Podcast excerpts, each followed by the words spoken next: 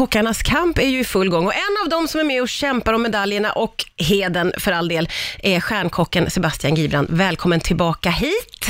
Du har ju varit här förut. Ja, tack så hemskt mycket. Du, eh, du älskar ju att tävla vet jag, så jag gissar att du svarade ja utan att tveka när TV4 ringde. Ja, men det gjorde jag. Alltså, Ja. kan man, finns det en tävling man kan ställa upp i så är jag där. Då är du där. Eh, vad, vad tänkte du när du fick det där samtalet då? Nej, men det var fantastiskt roligt att få den äran att få vara med i tävlingen. Man har ju sett många av sina eh, andra kollegor och stjärnkockar som har varit med och kul att vara en av de tillfrågade. Ja. Och ställde du upp för att du tyckte det var en rolig erfarenhet eller för att du bara ville vinna? Ja, men lite både och, men det är klart att vin, viljan att vinna var ju störst. Ja, för du är ju, alltså du har ju tävlat mycket, det har gått väldigt bra för dig och när man ser första programmet så förstår man ju att eh, dina kollegor, de vet det här om dig och, och du, du ses ju som ett ganska stort hot får man ju säga, för att du har så jädra mycket tävlingar i ryggen. Märkte du av det?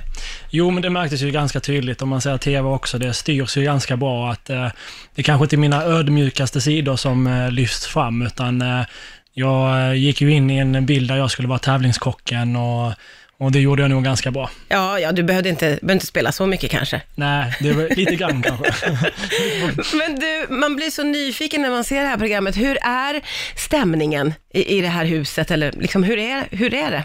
Ja, men det är lite upp och ner. Alltså, det är en fantastisk stämning mellan kockarna, att man träffas lite utanför eh, köken och får faktiskt vara sociala tillsammans.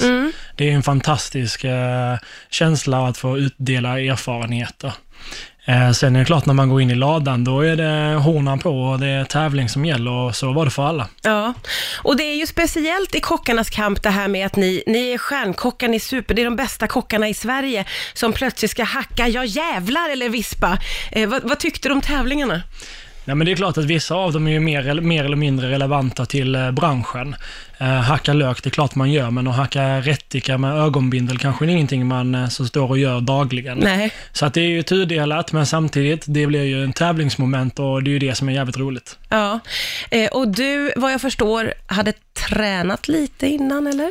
Alltså jag hade tränat lite grann, men jag var ganska upptagen eh, innan också, så att eh, jag gick nog ut och sa att jag hade tränat mer, men det var ju mest för att psyka de andra. att Ja, de det var sånt. Det var- psyksnack. För jag Lite när du-. Ja, det är ju jättesmart. För när du sa det så tänkte jag, han har ju säkert gjort det. Tittat igenom alla säsonger och så tränat på allting. Men det var inte riktigt så. Nej, inte riktigt. Man såg ju, det var ju vissa av dem som hade varit med och tävlat som hade åkt ner till Göteborg och filerat fisk och eh, stått ett par dagar. Eh, det hade inte jag gjort. Jag hade inte tränat någonting på den, så att eh, vissa saker hade man ju tränat på Ja. och vissa inte. Nej, just det. Det är ju väldigt, väldigt roligt för någon som mig som har tittat på det här i flera säsonger att få höra hur det är lite bakom kulisserna. Och så är det extra roligt med dig Sebastian, för att jag har aldrig träffat någon som är så galen i att tävla som du är. Du går så in för det. Eh, och nu så berättade du det här att det var viktigt för dig att få lite egen tid. Du gick upp mycket tidigare än alla andra på morgnarna. Ja, det stämmer. Eller tidigare, men jag gick upp klockan sex på morgonen och började inspelningarna vid åtta. Eh, Det var för frukost för mig själv, att kunna ladda på mitt sätt, att eh, uträtta de behoven man behövde innan tävlingen. Och jag räknade ut att jag behövde få i mig energin vid sju för att tävlingarna gick igång lite senare på förmiddagen. Då skulle jag liksom ha toppat energikurvan när det var dags. Ja, okej. Så du tog det ju onekligen på allvar får man säga. Ja, men om man är med och tävlar så ska man ju ta det på allvar.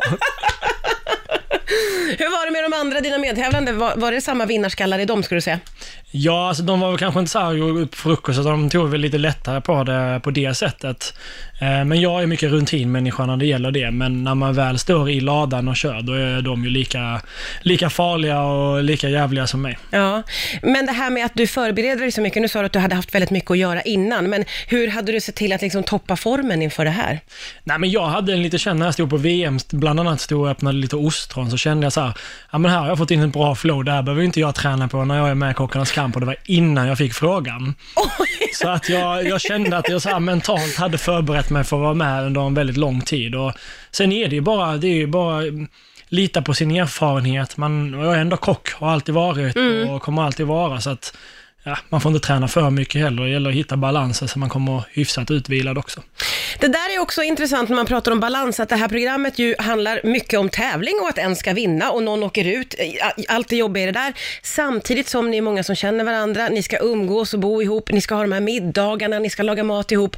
Eh, det, det är två väldiga liksom motsatser som ska mötas i det här programmet på något sätt. Ja, och det var ju det som är ganska häftigt att det fungerar, att man är liksom motståndare och värsta fiender i ladan, men otroligt liksom varmt och ödmjukt när man sitter kring matbordet och att, att man öppnar upp sig på det sättet för ja. andra människor och framförallt för publiken som sitter, eh, sitter hemma också. Mm. Eh, ja, men det är eh, två ytterligheter som möts på ett väldigt bra sätt. Ja, och hur är det? De här middagarna blir ju ofta väldigt personliga och ibland också ganska känslomässiga. Hur är det att sitta vid det där bordet?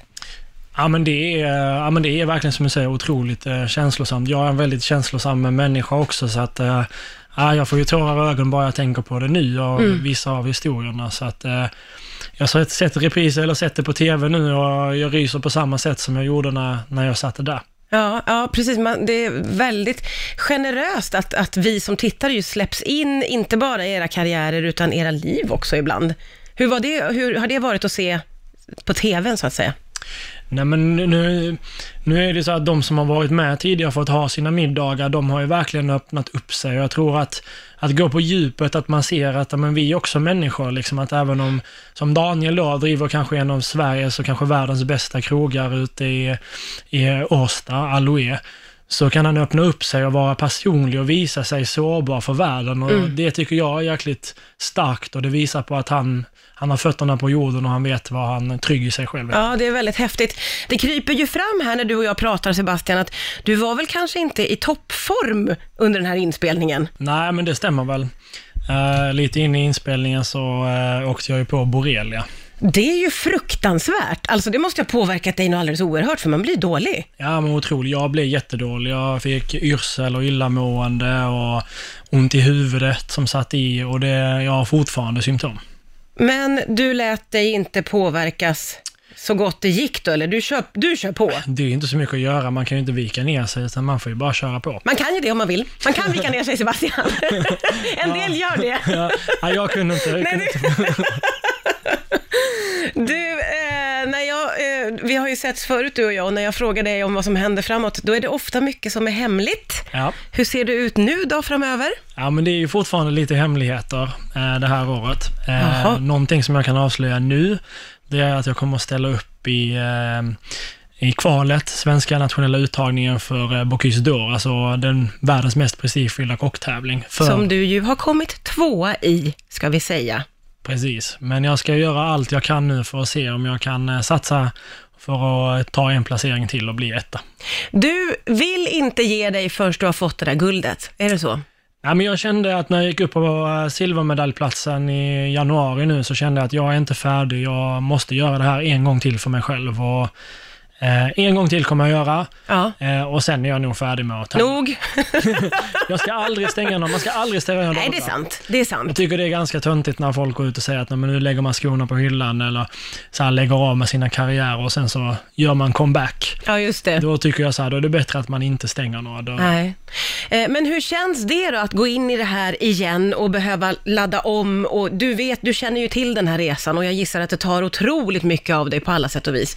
Hur, hur ser du på den här resan framåt då? Ja, men det är en otrolig uppoffring man gör, både privat liksom och ekonomiskt också. Det, det är en, en, ett och ett halvt års nu satsning utan lön eh, för att kunna jobba för Bocuse ja. eh, guldet. Ja. Och ungefär kanske 67 dagar i veckan, snittar på 15 timmar om dagen. Så att eh, man vet vad man ska göra i ett och ett halvt år framöver om man lyckas vinna den svenska uttagningen. Ja, eh, och om du lyckas med det och du har det här att se fram emot då, eh, liksom Eh, Eh, ser du en glädje i det här? Alltså är det en resa som du ser fram emot att göra? Ja, men jag ser jättemycket fram emot den på många sätt. Att det var jäkligt kul förra gången. Men man har också lärt sig mycket om hur resan ska planeras och själva processen. Jag har ju sett, liksom, analyserat ganska mycket efter förra tävlingen och ser vad vi kan förbättra. Mm. Eh, jag ser ju att vi kan eh, strukturera om lite och bli ännu mer effektiva, vilket gör att denna resan kommer på många sätt bli tuffare, men också lättare. Ja. Gud vad roligt. Jag ser fram emot att följa det här och hoppas att du har tid även framåt att komma förbi och hälsa på någon gång. Tack för att du kom hit idag, Sebastian Gibrand. Tack så hemskt mycket.